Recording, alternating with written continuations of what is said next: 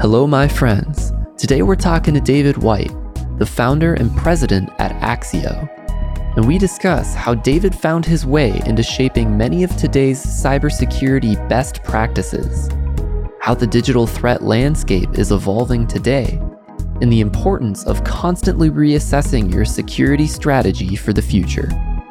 All of this right here, right now, on the Modern CTO Podcast. This is the Modern CTO Podcast.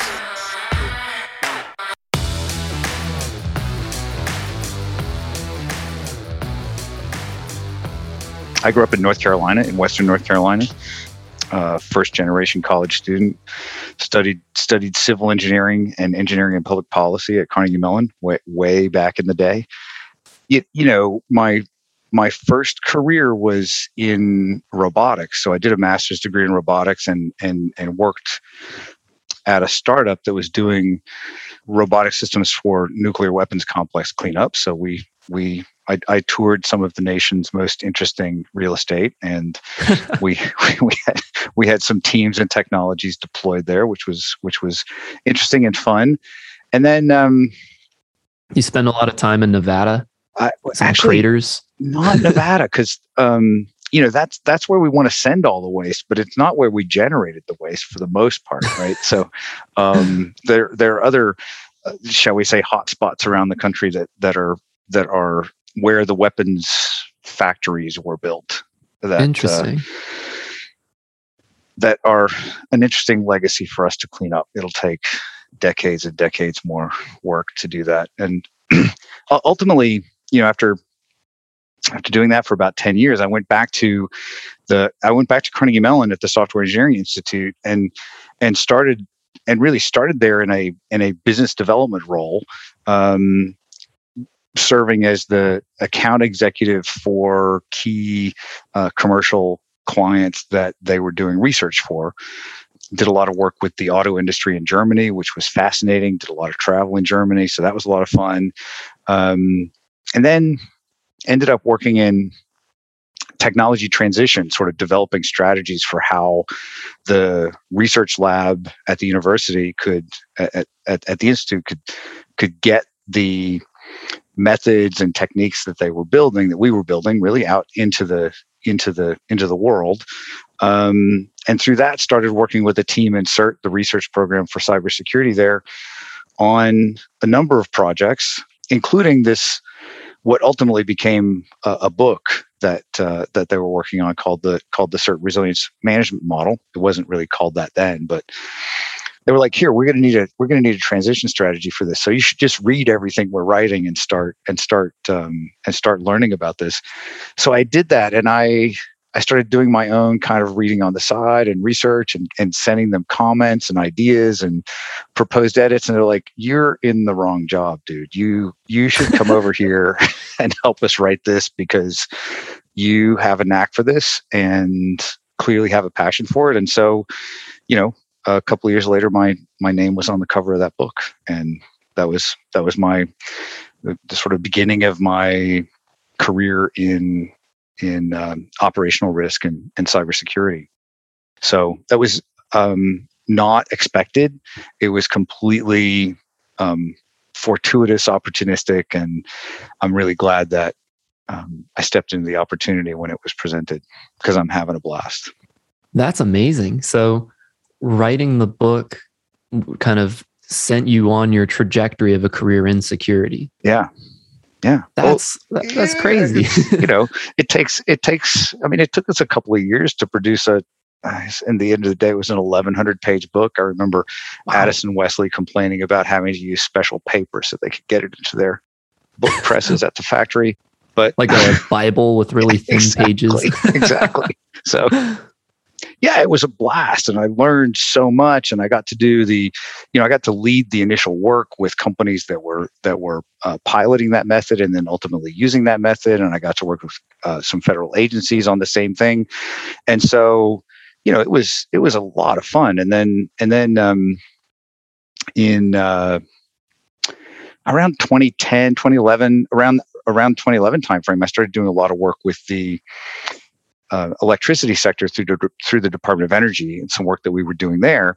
And ultimately, they asked they asked me to serve as chief architect for a maturity model that they developed called the Cybersecurity Capability Maturity Model, which was released, which was really developed by the industry for the industry back in 2012. It was a fantastic collaborative project. I spent many many long days and late nights in DC um, working with working with stakeholders from a lot of different utilities and the Department of Energy and all of the big trade associations in electricity on you know, developing guidance that was compact and lightweight enough that it could be useful by a wide range of utilities, the largest utilities in the nation and the smallest utilities in the nation. So it was a really challenging project and uh, was driven by the by the White House at the time, who was very concerned about about security in the electricity in, in the electricity sector, the power grid, and Oh, um, yeah, we got, we got that out in in um, June 2012, and yeah, hundreds, thousands of utilities have been using it since then to to help guide their cybersecurity programs. It was a precursor to the NIST cybersecurity framework. So the folks at the Department of Energy who worked on the project went on to the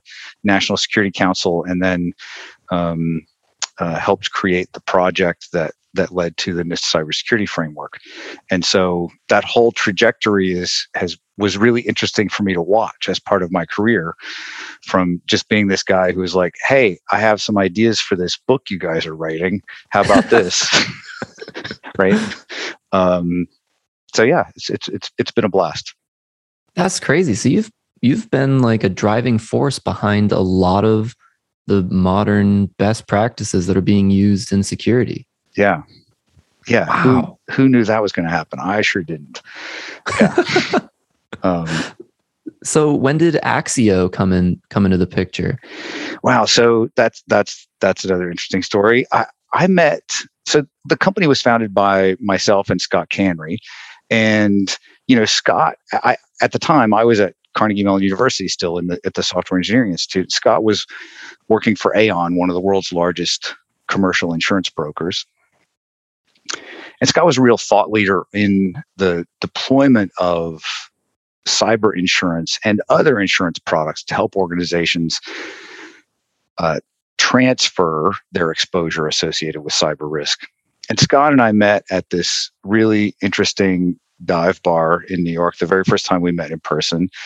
Um, and over at, at this bar, they they serve uh, they serve beer from the tap in 32 ounce cups. It's the only way they serve it. Wonderful. Yeah, they call them buckets. so you order beer by the bucket, and the cups are so big that you've got to put both hands around it when it's full, or it just sort of squeezes the beer out over the top. Um, anyway, the the uh, Scott and I met over a couple of beers um, and started talking about cyber risk. And you know, at the at the university at the time, we were still teaching people that look, risk transfer is not really an option for cyber. You've got to you've got to you know mitigate mitigate uh, accept monitor. Um, transfer is transfer is is really nascent, and what Transfer I learned, meaning like cyber insurance. like cyber insurance, yeah, got it. and you know what I learned from Scott was was quite the contrary. It was still a it was still a pretty immature uh, form of risk transfer at the time, and it's evolved a lot since 2013. but Scott and I started imagining a future where you know security and risk leaders are making decisions about where to spend their limited resources and so, do you buy a technology? Do you invest in process oriented controls? Do you invest in administrative controls? Do you invest in risk transfer? How, as a security leader, do you make that call? No security leader has unlimited resources. And so, how do you make a smart decision about where to put your next dollar as an investment to protect the organization and reduce its risk exposure? And um, that led to the thesis that around which Axio was created. So in 2013, we started this conversation. Um, I left the university and and uh, uh, we started doing taking on some scrappy projects with clients um, to to sort of bootstrap a set of activities. And then in 2015, we uh, signed our first major contract with a company and also closed on. Um, some seed financing, and we were off off to the races. And you know, in that in that interim, Scott and I had been developing what we now call Axio 360 and delivering it really in spreadsheet mode. Sort of a couple of experts running around the world helping people make good decisions about where to where to invest to protect their organizations from cyber risk. And um, and now we have all of that in a in a in a methodology that's you know much much better than it was back in 2013 14 and 15 and it's in a modern software as a service application and being used by um, more than a thousand organizations. I think we have we have close to five thousand users in our platform now.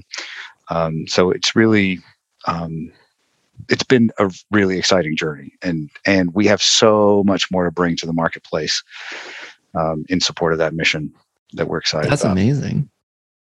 Very cool, man. So you guys are kind of giving organizations the information they need to be smart about where they're spending for mitigating cyber risk. Yeah, yeah, yeah. And, and you know, Adam, one of the things that, that Scott and I have always said is it's it's really about unlocking and making use of the information that you have inside the organization because nobody almost nobody can come from outside your organization and tell you something that you that someone inside your organization doesn't already know about the risk that you're facing right? Because it's people inside your organization that understand how things are wired up. They understand what happens if I if I take this down or take this away, whether it's a machine or a server or even an endpoint, like how does that affect the business? I have no way of knowing that coming in from the outside. The people in your organization know that. And so we really developed a methodology that is for the masses that we can teach any organization to do on their own, or we have a professional services team that can come in and do it with and for them. But that's that was always our vision, as sort of a um, you know something for the masses, uh, as opposed to as opposed to a methodology for a select few, and um, and it's and it's working. It's yeah. That's awesome. So, can you explain to me, like I'm a five year old, yes, what it looks like to like how do you go about estimating the financial strain of cyber risks? Sure. Yeah. So our methodology is really straightforward. And the first part of that methodology is just to think about, you know, what could go wrong. And if if the security and risk leaders inside your organization are paying attention to anything, they're probably watching the threat landscape. And so they're seeing what's happening in the news, they're seeing what's happening at other organizations. And almost all of those people, I mean, you know, you probably do it yourself. When you read a headline, you're like, oh man, what, what if that happened to us? What would it be like here if that happened to us? Thank yeah. goodness that wasn't us, right? And every security and risk leader goes through that same thing. So you're you're processing all of this stuff through your head all the time, just based on what you see and read uh, and observe and in the threat landscape, whether it's whether it's open source or news or or trade association articles or um, maybe you're getting some classified briefings if you're in, in select critical infrastructure sectors, but you have a sense of what's going on in that landscape. And so the first step in our process is just developing a set of scenarios. We call them scenarios of risks unfolding, right? And you know, our approach for this is to go top down, meaning we focus on on like affecting the business. So everything we try to do is in the language of the business. And so, look, if you're dependent on this factory, what could happen that could cause that factory to have to go online or what could happen that would cause that factory to have to curtail production or or reduce output or something right if you're if you have a lot of delivery contracts we worked with a client where you know they had a there was a manufacturer they had a just in time delivery contract with one of their one of their major clients that calculated penalties in minutes. Like every minute they had a shipment that was late they paid i forget how much it was a couple hundred bucks or something. So wow. you know you can you can imagine that for them looking from the top down at business impact like what they really want to know is what could happen here that would have us have that shipment be late, right? And that's very different than some legacy approaches that look from the bottom up and say, okay, let's go let's run around to every asset in the organization and figure out what could happen to that asset and then we sort of build up scenarios from that. That becomes a kind of boil the ocean process that very quickly gets divorced from the business impact. We go top down there are other methods that go top up. Top down is much easier right because you're really talking to business leaders about what could affect the business so that's number one and step two is prioritize those look you're never going to you're never going to do a thorough analysis on every risk you identify. And so we go through a prioritization uh, technique. We have a couple of techniques um, that are designed to leverage the experts, the expert judgment inside your own organization. We use a multi-voting technique. We also use a forced ranking technique. Those are the two most popular prioritization schemes we have, and we've got both of those built into our software. And so that gives you the sort of critical few that you then want to take the next step on. Now you can work your way through the whole list, but you've got to stop. You've got to start with the with the high priority items. So identify, prioritize, and then quantify. And we do quantification. We we developed uh, Scott and I in the early days of the company back when we were doing spreadsheet. But back when we were slinging spreadsheets, right? We developed a list of of all of the common impacts that organizations face from cyber events. And we mapped those into a framework that we that we still use today. And so, and now what we've done is for every one of those potential impacts, we have one or more candidate simple math formulas on how you can think about the scale of that impact in your organization, right? And so it's simple things like are we going to bring in an outside forensics team? Well, if you're going to bring in an outside forensics team, there are two really common, there are two really easy ways to estimate that. One is like, how big is the team? How long are they going to be here? How many hours are there in a day? And how much do we pay them by the hour? Right? That's just simple right. math.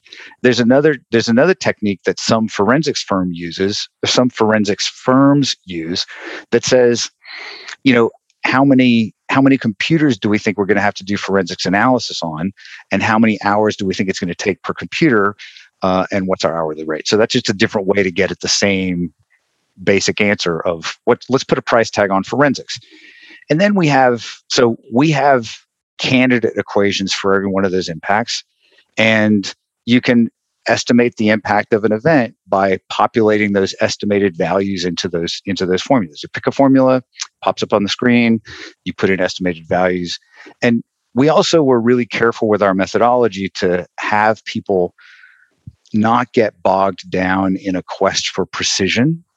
And so every one of those estimated values in one of our simple math formulas is uh, has a minimum expected and maximum amount. So if I said Adam, what's your what's your negotiated rate at Modern CTO for forensics? And you said, oh, Dave, it's you know three hundred and seventeen dollars and forty eight cents per hour.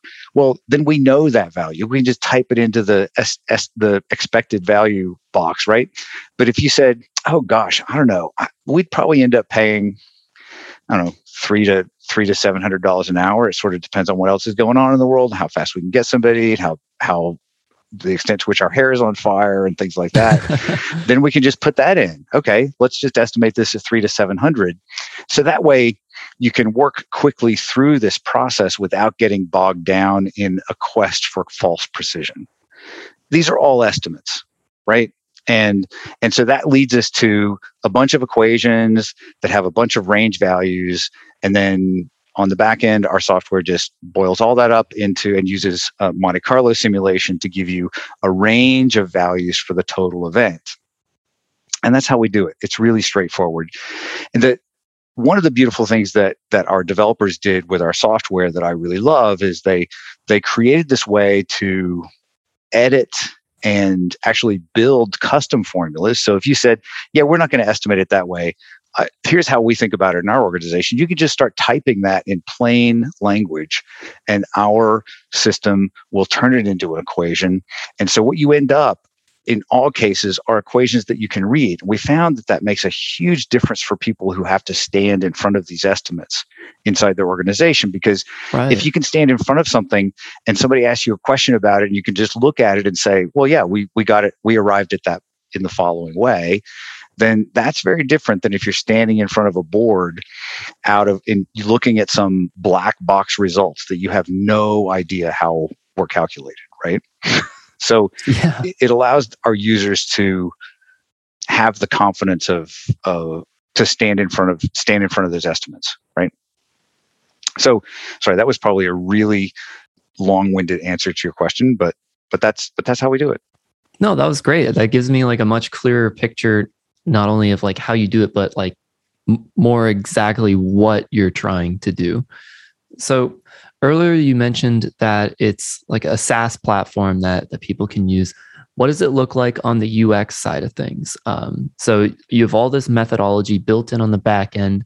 Is it just like a pretty easy they can just go down and fill in values in boxes and the number spits out and absolutely that's awesome yeah and with the explainability built in on top of that too so that they can take it to upper management right yeah and um, so i think that our our ux team has done has done a fantastic job so far and we have uh, we have some new folks on the team recently that are going to do an even incredible job, even more incredible job as we continue to evolve the platform because they've been working on some new reports that I've seen that uh, we've we've put in front of some some current and candidate clients that are really knocking people's socks off. So we're also um, we're committed to creating a method that didn't require users or consumers of the information to have a degree in statistics to understand.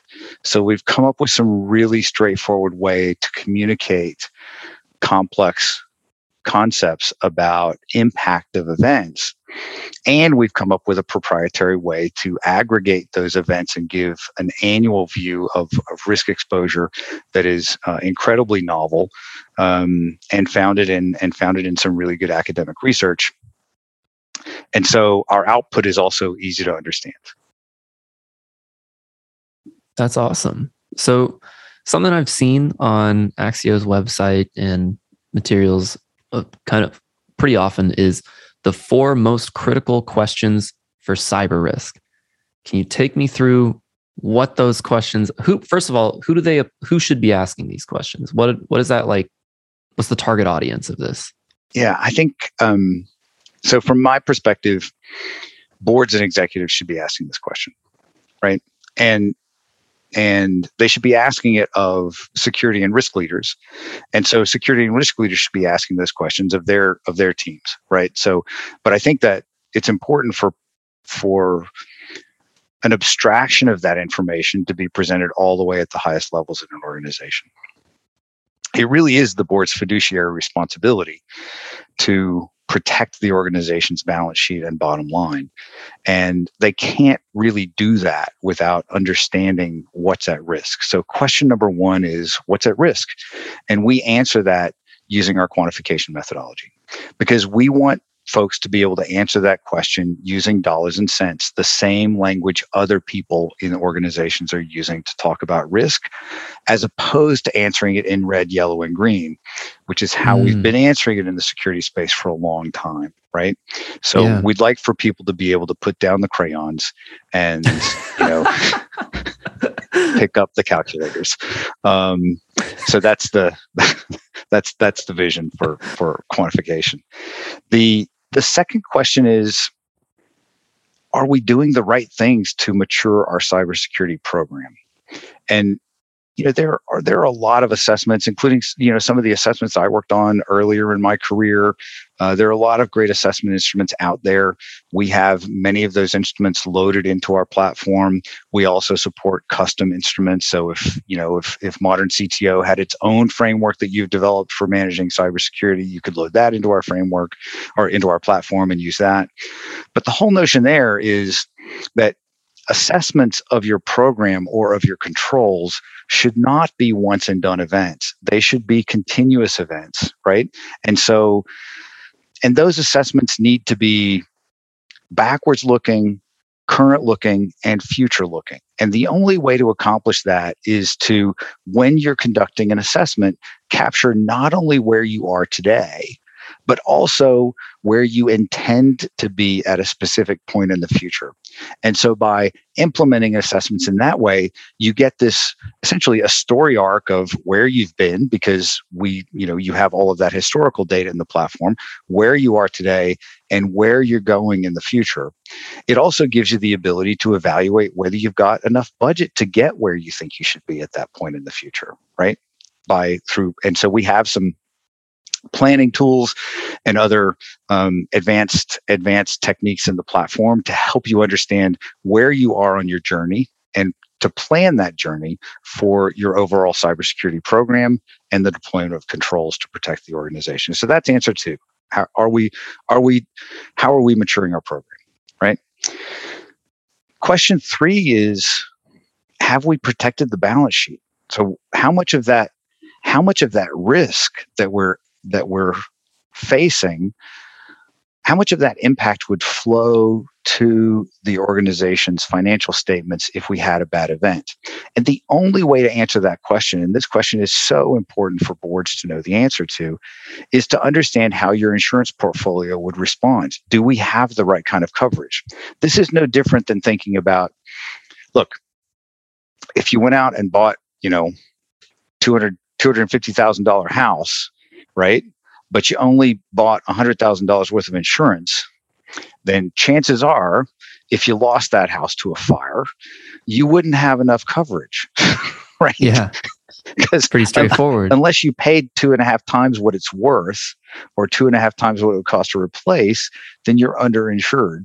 And you'd better have that money sitting in reserve, or you're probably looking at bankruptcy if you have a really bad thing happen to your house, right?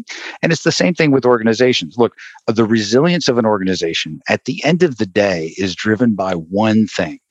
Do you, can you afford to continue operating? Can you make it through and afford to continue operating? And the only way to answer that is financially.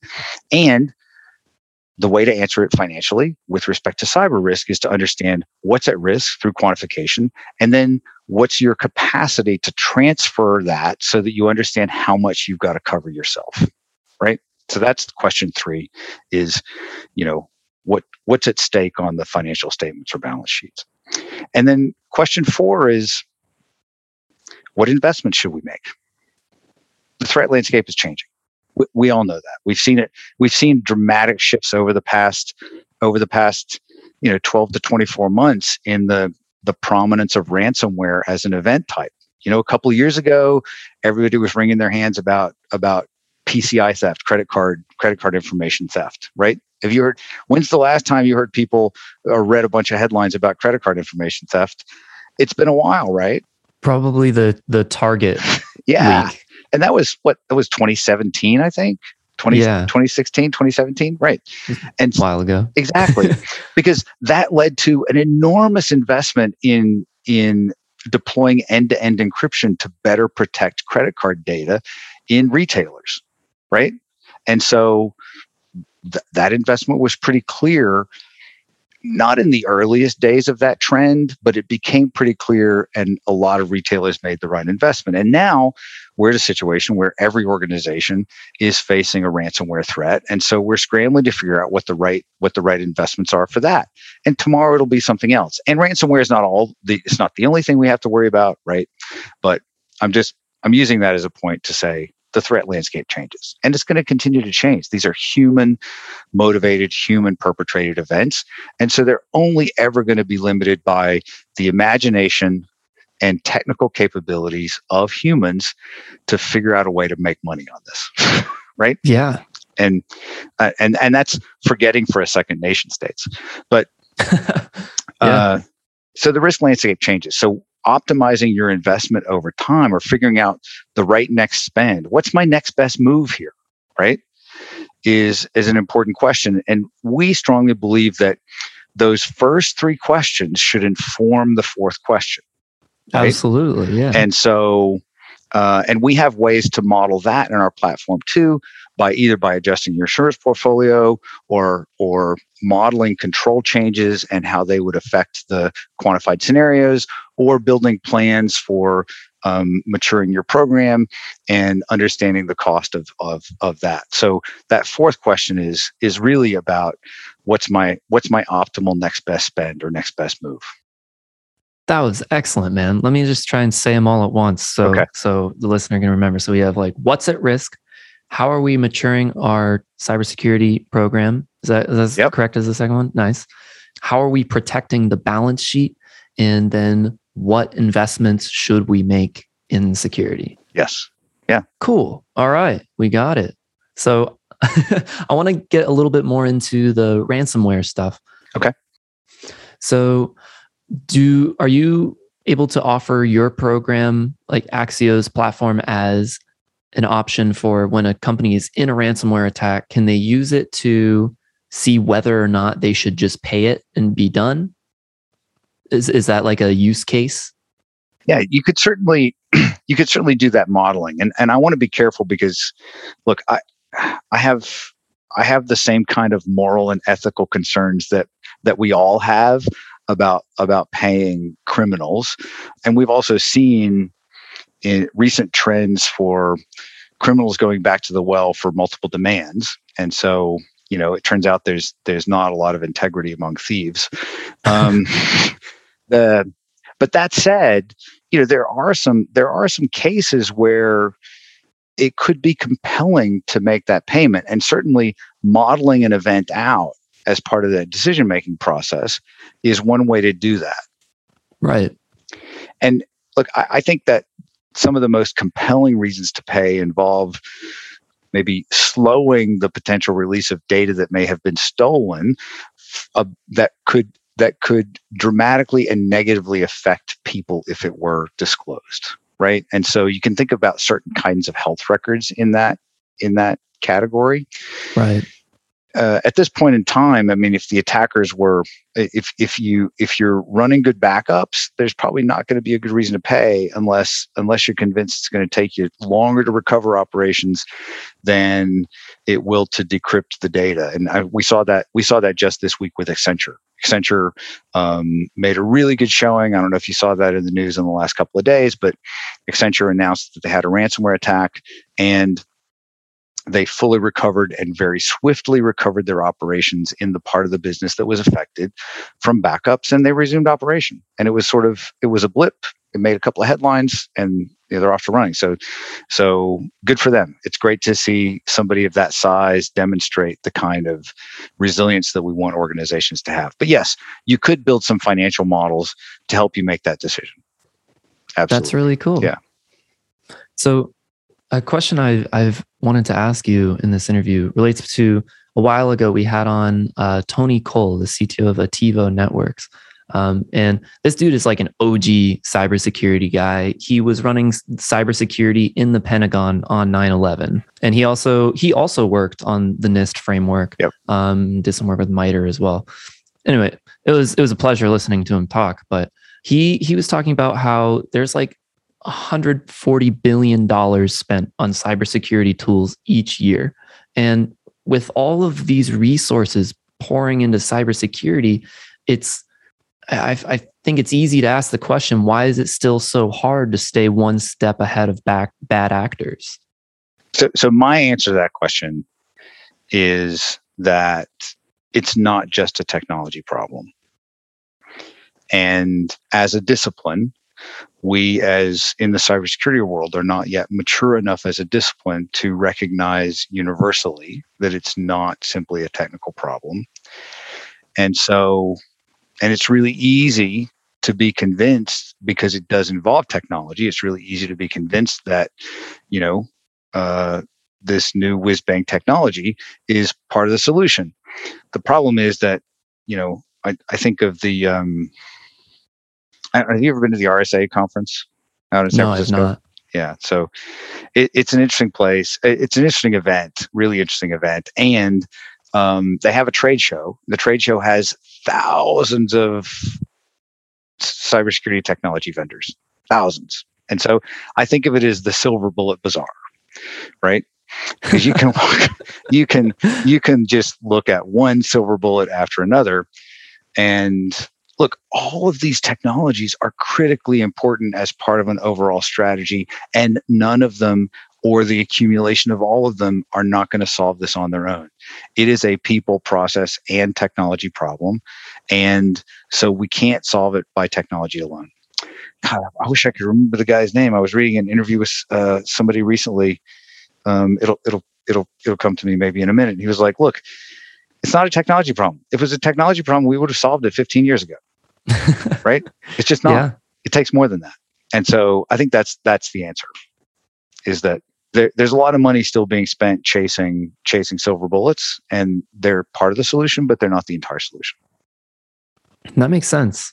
And so while it is while it does come down to being a people problem, I think aside from education, obviously as a wonderful part of the solution, I think there's still definitely a role for technology to play in terms of making it easier for for the people to to have good practices, right? Absolutely, absolutely. Please don't hear anything I said as saying that it's not a technology problem. All yeah, I'm yeah. saying is it's not only a technology problem. Right, right, right, right, right. It's not something that we can solve just with technology. It's also something that we can't solve without technology, right?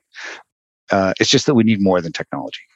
Um, and look, the uh, the the other the other part of that dynamic is we've got look according to the Wall Street Journal, there are now more than 65 nation states that are invest, in, that are investing in offensive cyber weapons.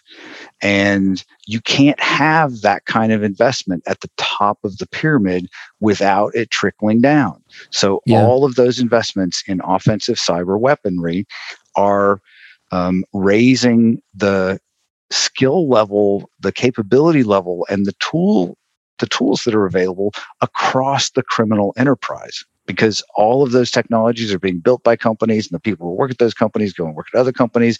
Sometimes they leak out. EternalBlue which was behind the you know NotPetya event that was a that was a, a nation state built weapon that was stolen and then used against us. And it was built by the us for those of us following along. But you know, you you can't keep that stuff in a bottle, right? right? These aren't like these aren't like bombs that once they explode, you can't really tape them back together and then use them on the other guy. Cyber weapons, once they're out there, they're out there. And so this investment by nation states is raising the water level of skills. I think of it as trickle down capabilities, trickle down attack capabilities, and um, you know that means that this is this is gonna it's like treading water to stay in place requires continuous input of resources. So even to, to maintain where you are right now from a cyber posture in an organization requires the continuous input of, of resources. And to move forward to get better requires even more resources. So we're going to continue to spend. It, we just are, yeah. right? That makes sense. And uh, I mean, as you're saying, these attacks are getting more and more advanced. And um, just earlier this week, we had on the CTO of Avast. Um, and I don't know if you're familiar with him as a person, but he is a, he self described himself as a hardcore AI scientist guy. Okay. Um, that was his introduction. nice. and like he's a professor in, in AI at Czech University. And um, he was talking about adversarial AI in the cybersecurity space and the how the main problem that presents is it increases the scale at which attackers can attack because all they need to do once they have whatever scheme in place is just buy more compute power and give give their AI algorithm more room to run with. And as a result of that, the only way to really fight it is by having really good security AI where the same kind of uh, what's the word? The same process works. You can throw more compute at it, and it'll do a better job. And the amount of power creep that's that's there, thinking about that, it's just insane. I I just have like an image in my head of giants fighting, you know, right? Um, and just getting bigger and bigger as they go to to match each other's strength, and that just sounded so crazy to me. And I was just curious: have you like been, been spending much time thinking about the adversarial AI and the way that's impacting the security landscape? Well, look, I, th- I think um, you know I haven't really thought of it in AI terms. I think of it more generically as as the automation of those attack tools, right? Now, intelligence and automation. I think of I think of I think of AI as sort of intelligence crossed with automation, and, and maybe that's you know he he might dispute me on that, but that's my that's that's how I might describe it to a five year a fifth grader, right? It's back to our earlier point. But I think that's fair. Yeah.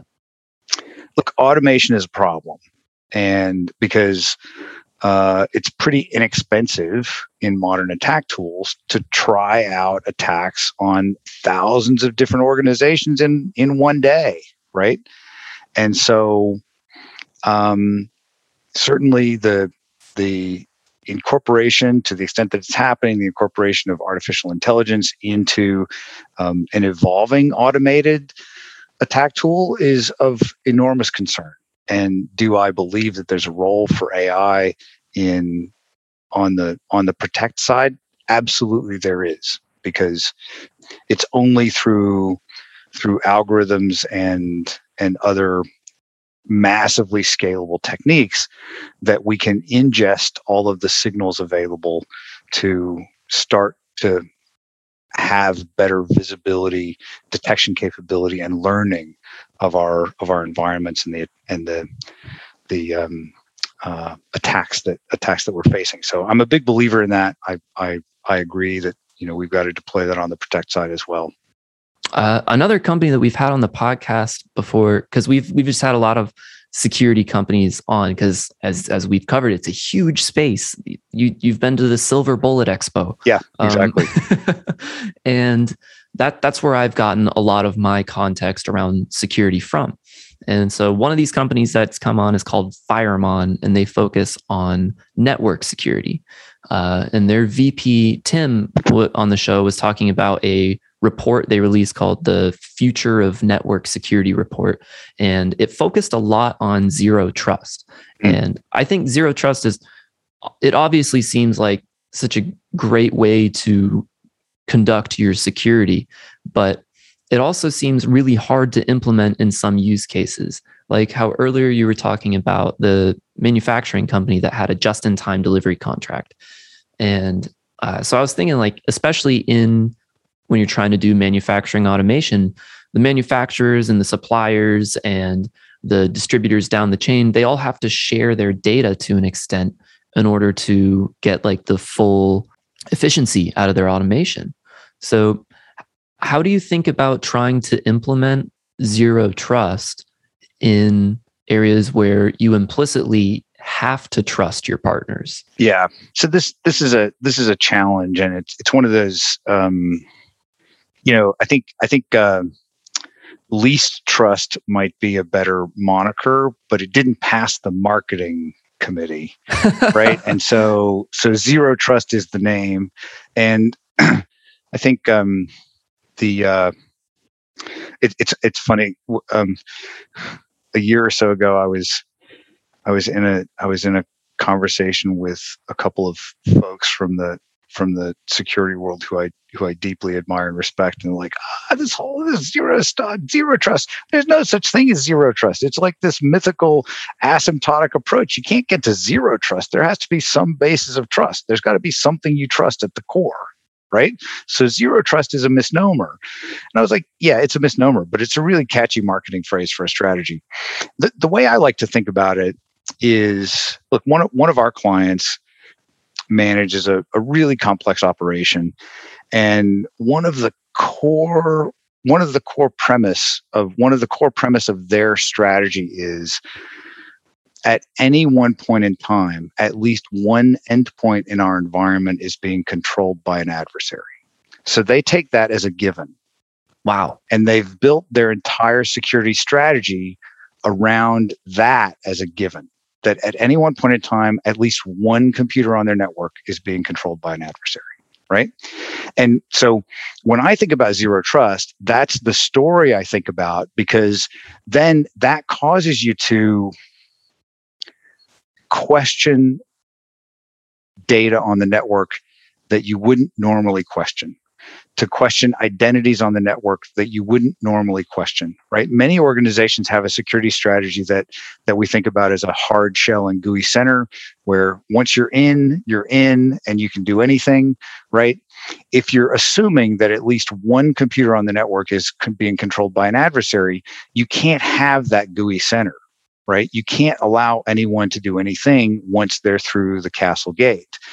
And for me, that's the sort of core idea behind zero trust and and that i really like. I think it's a i think it's a sound security strategy and i think zero trust is a really catchy name but but it's a little bit of a misnomer from my view.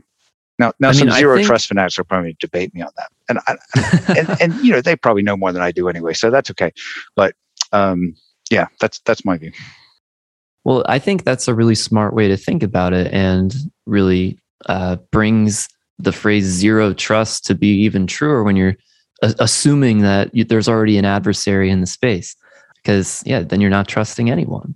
Right. But yeah, I think that's a that's a trend that's ab- definitely coming out more in the security landscape today of not having that gooey center because we're seeing attacks like like that was kind of the detriment of the SolarWinds attack, right? That the attacker was in there and they were able to move laterally and escalate their privileges.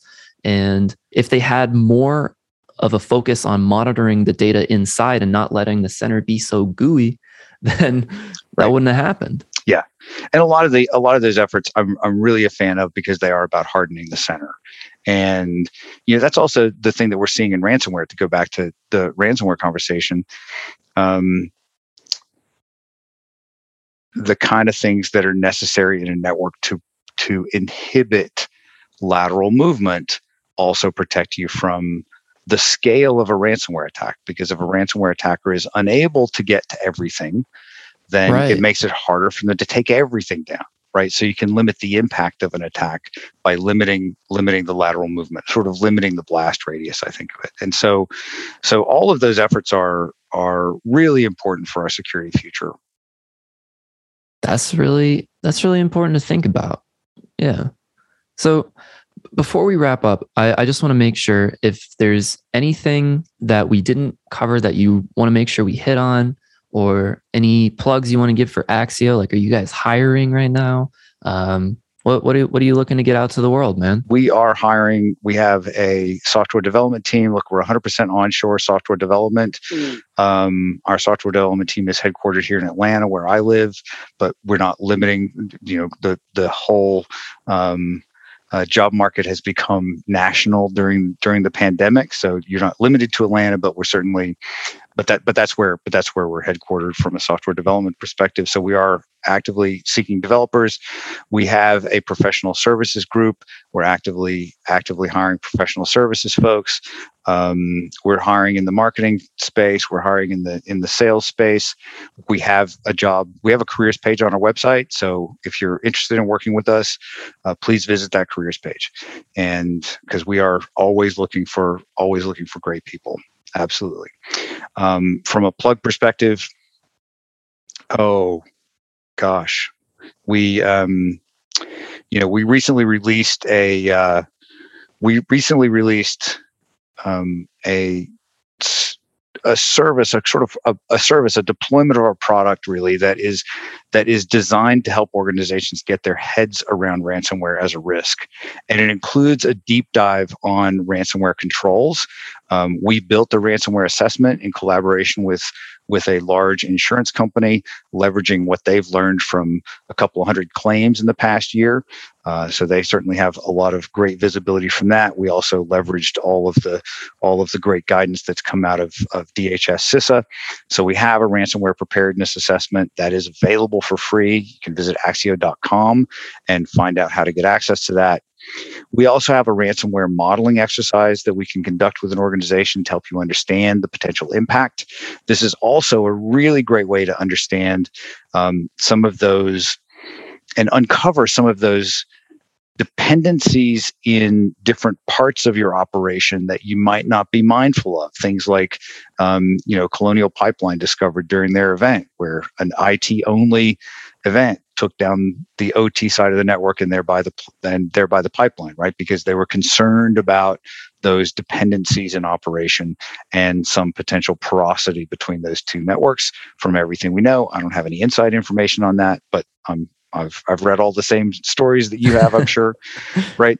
And then we have an improvement planning an improvement planning activity that follows on that. So for any organization that is really trying to follow the guidance that came out of the White House a couple of weeks ago for how organizations and and business leaders should be thinking about and responding to ransomware, uh, we have we have a product available to help you out with that uh, that we're really excited about. And, and it's also a great way to uh, sample the full Axio methodology that we have uh, in our platform.